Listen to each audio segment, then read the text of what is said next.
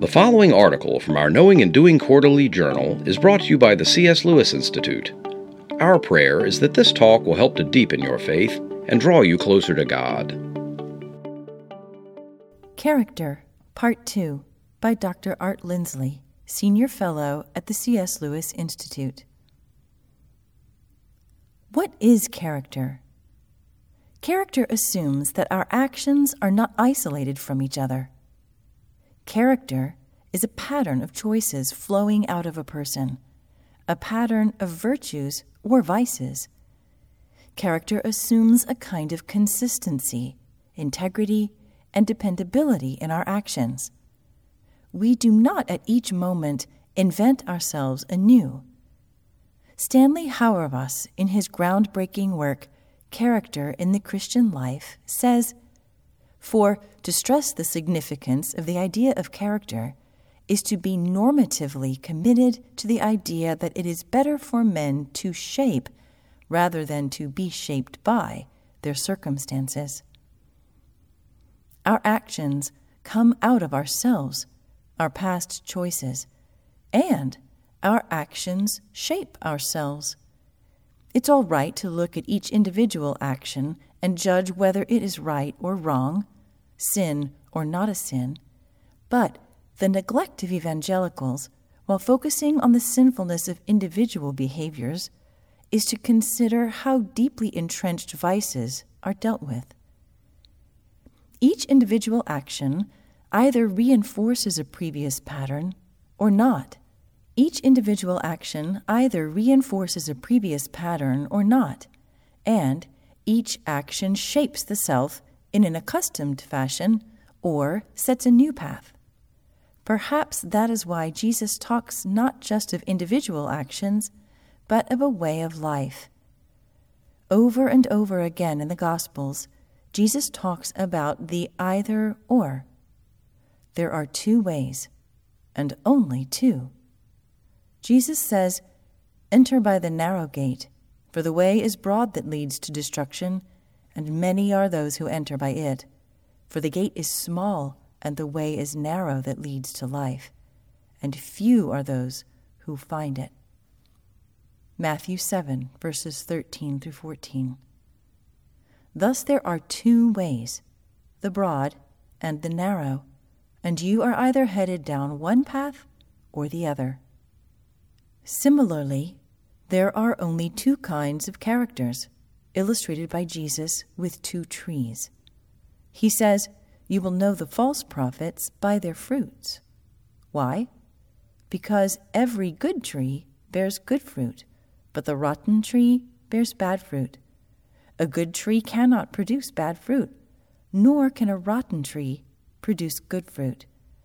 Every tree that does not bear good fruit is cut down and thrown into the fire. So then you will know them by their fruits. Matthew 7 17 through 20. Jesus also indicates that the kind of fruit is determined by the kind of tree. Grapes are not gathered from thorn bushes, nor figs from thistles, are they? You do not get blueberries from an apple tree or peaches from an orange tree. The character of the tree determines the kind of fruit produced. There are only two foundations that can be laid one on the rock and one on the sand. Jesus says, Therefore, everyone who hears these words of mine and acts upon them may be compared to a wise man who built his house upon the rock. The rains descended, and the floods came, and the winds blew and burst against that house, yet it did not fall, for it had been founded on the rock. And everyone who hears these words of mine and does not act upon them will be like a foolish man who built his house upon the sand. And the rain descended, and the floods came, and the wind blew and burst against that house, and it fell, and great was its fall. Repeated obedient actions build the foundation of rock. Repeated acts of disobedience set a person's life up to be blown away when the storms of life come.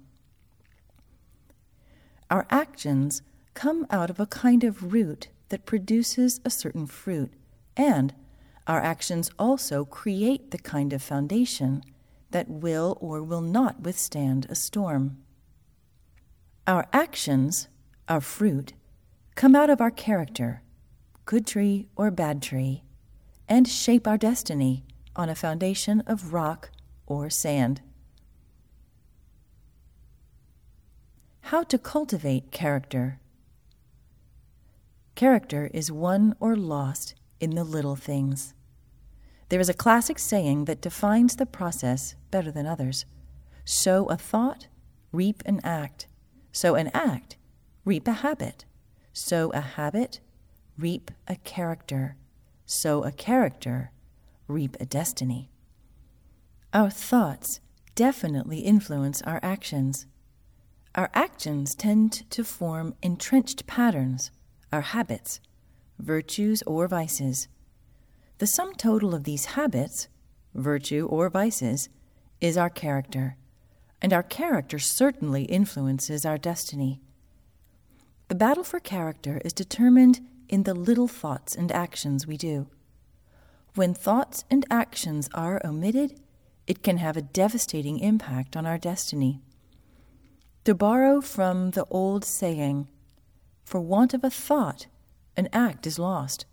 For want of an act, a habit is lost. For want of a habit, a character is lost. For want of a character, a destiny is lost. For a number of years, I was an instructor for prison fellowship traveling to numerous prisons throughout the country for two to three day in prison seminars. At many of these prisons, I would be inside for about 12 hours at a time. Often I had time during breaks and during lunch and dinner to hear inmates' stories. One inmate was a pharmacist. He started by selling a drug without a prescription to someone who wanted it. That led, over time, to numerous sales and a whole pattern of drug dealing.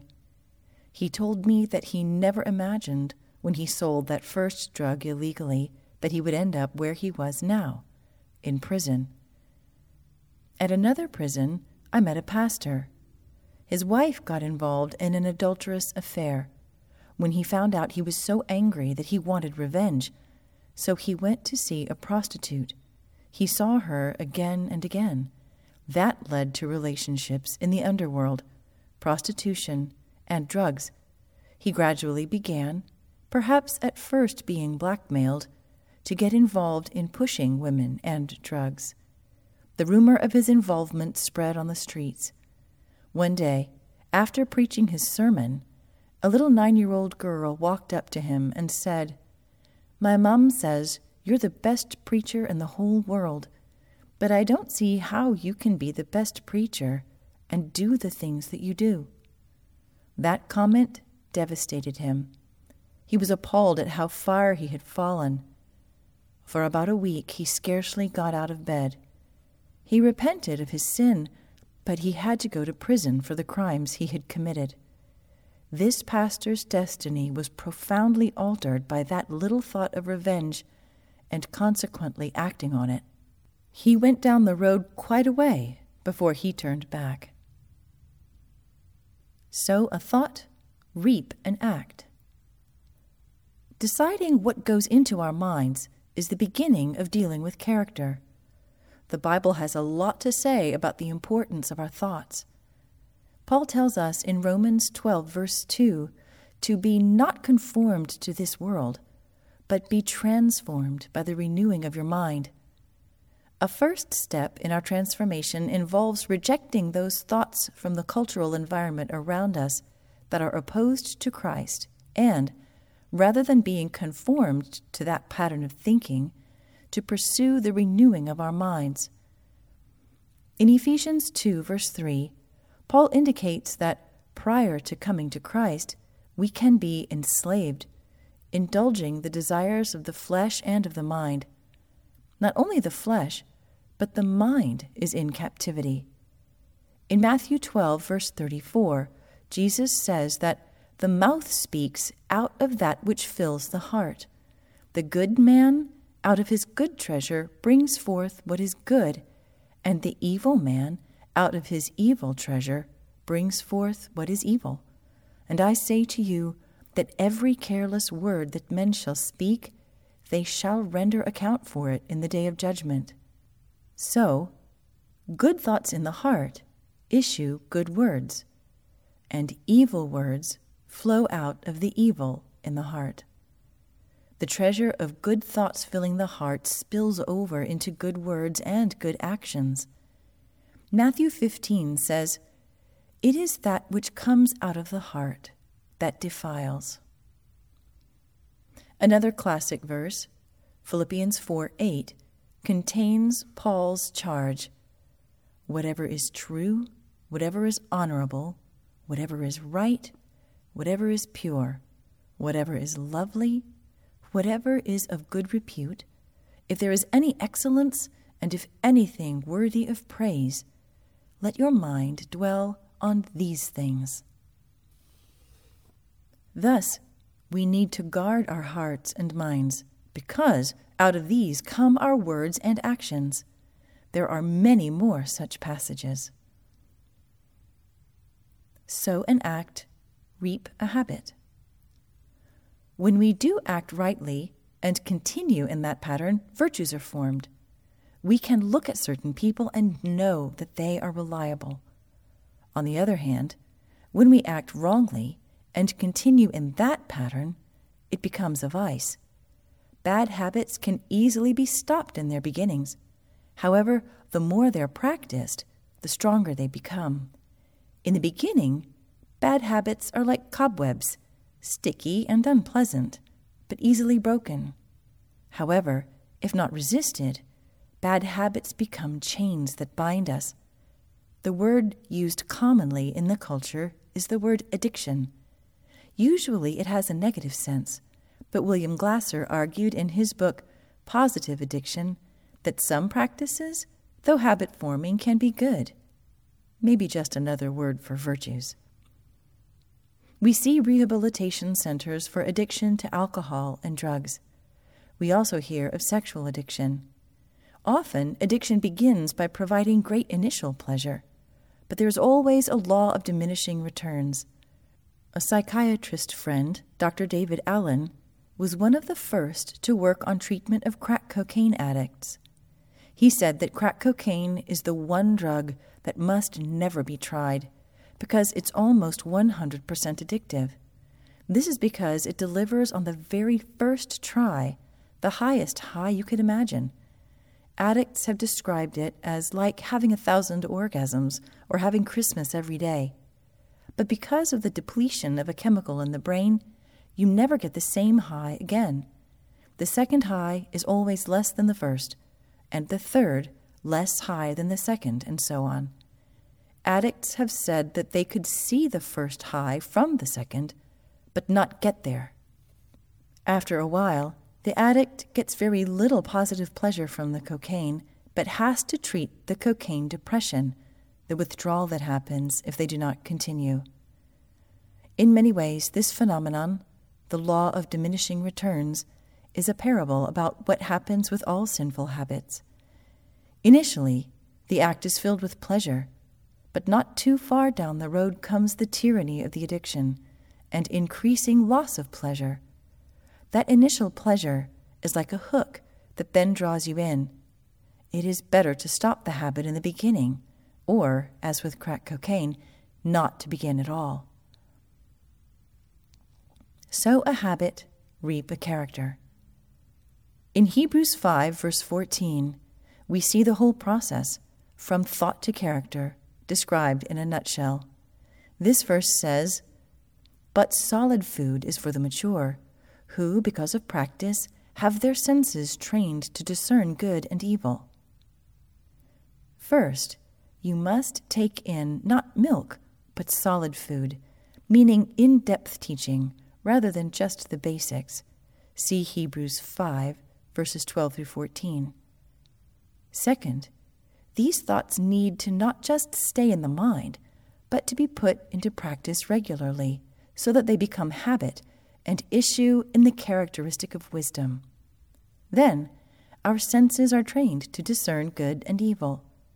we need solid biblical content and regular practice of it in order for character and wisdom to be produced. Sow a character, reap a destiny. Often, character flaws profoundly affect a person's destiny.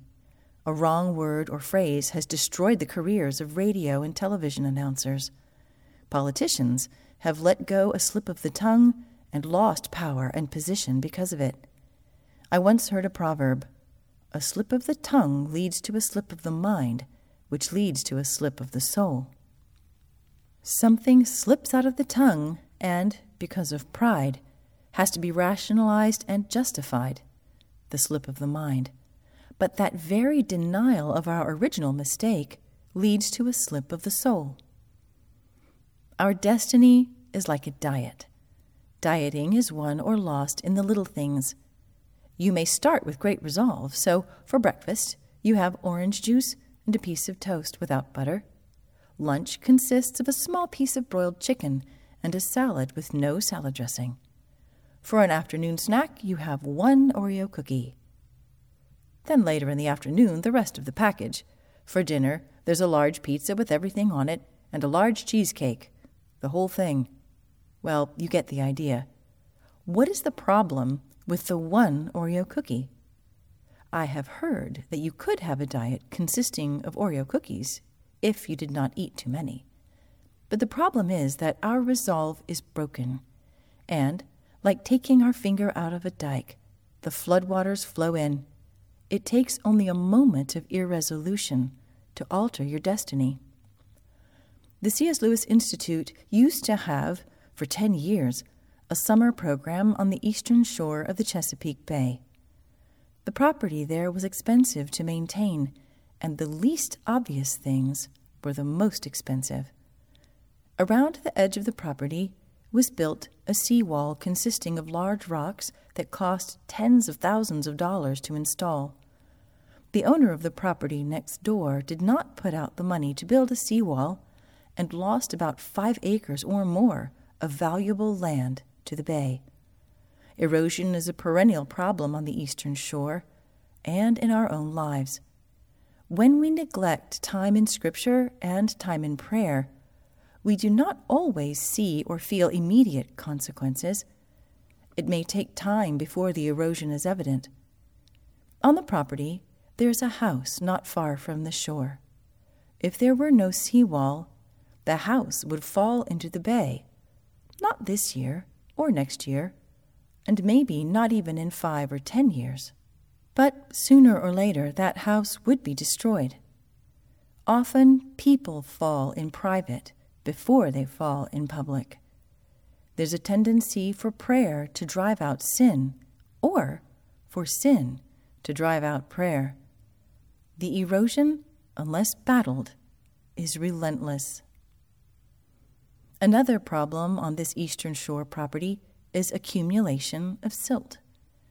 At one time, large boats could come right up a channel and dock in the harbor there. But because of silt accumulation, the channel needs to be dredged, and that is a difficult and expensive proposition.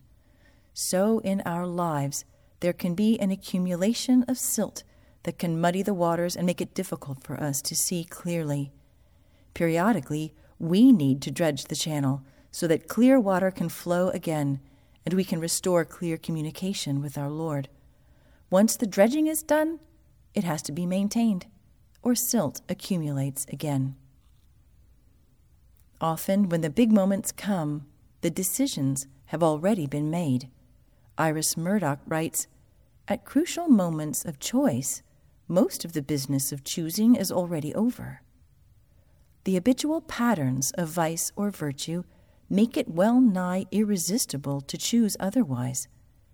The battle for our destiny is fought not just at the big moments, but in the little decisions made previously. A list of taboos may not work when a young man and woman are in the back seat of a car. What happens there is often a matter of previous thoughts and choices. It is also influenced by considering the outcome, our destiny. Thomas Aquinas said the two vices that most obscure the future consequences of our actions are lust and covetousness. What are the future consequences of this choice? What kind of life do I want to live? What kind of person do I want to be? What is to be the story of my life? Will my choice now affect my destiny later? Sadly, many have found out that it does. My choice now can have a profound impact on the outcome of my life.